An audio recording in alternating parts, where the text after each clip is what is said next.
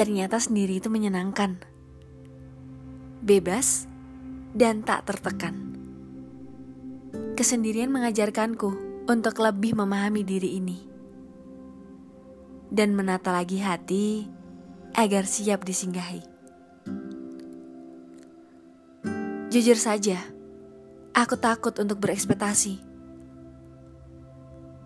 Aku takut menaruh hati kepada sosok yang tak mau saling memiliki. Terlalu banyak trauma yang menuntutku untuk tak lagi mengenal cinta. Hingga aku lupa seperti apa rasanya mengagumi, bahkan dikagumi.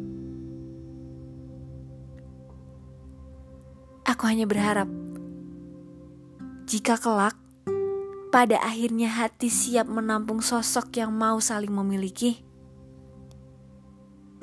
Kuharap dia tak menyakiti.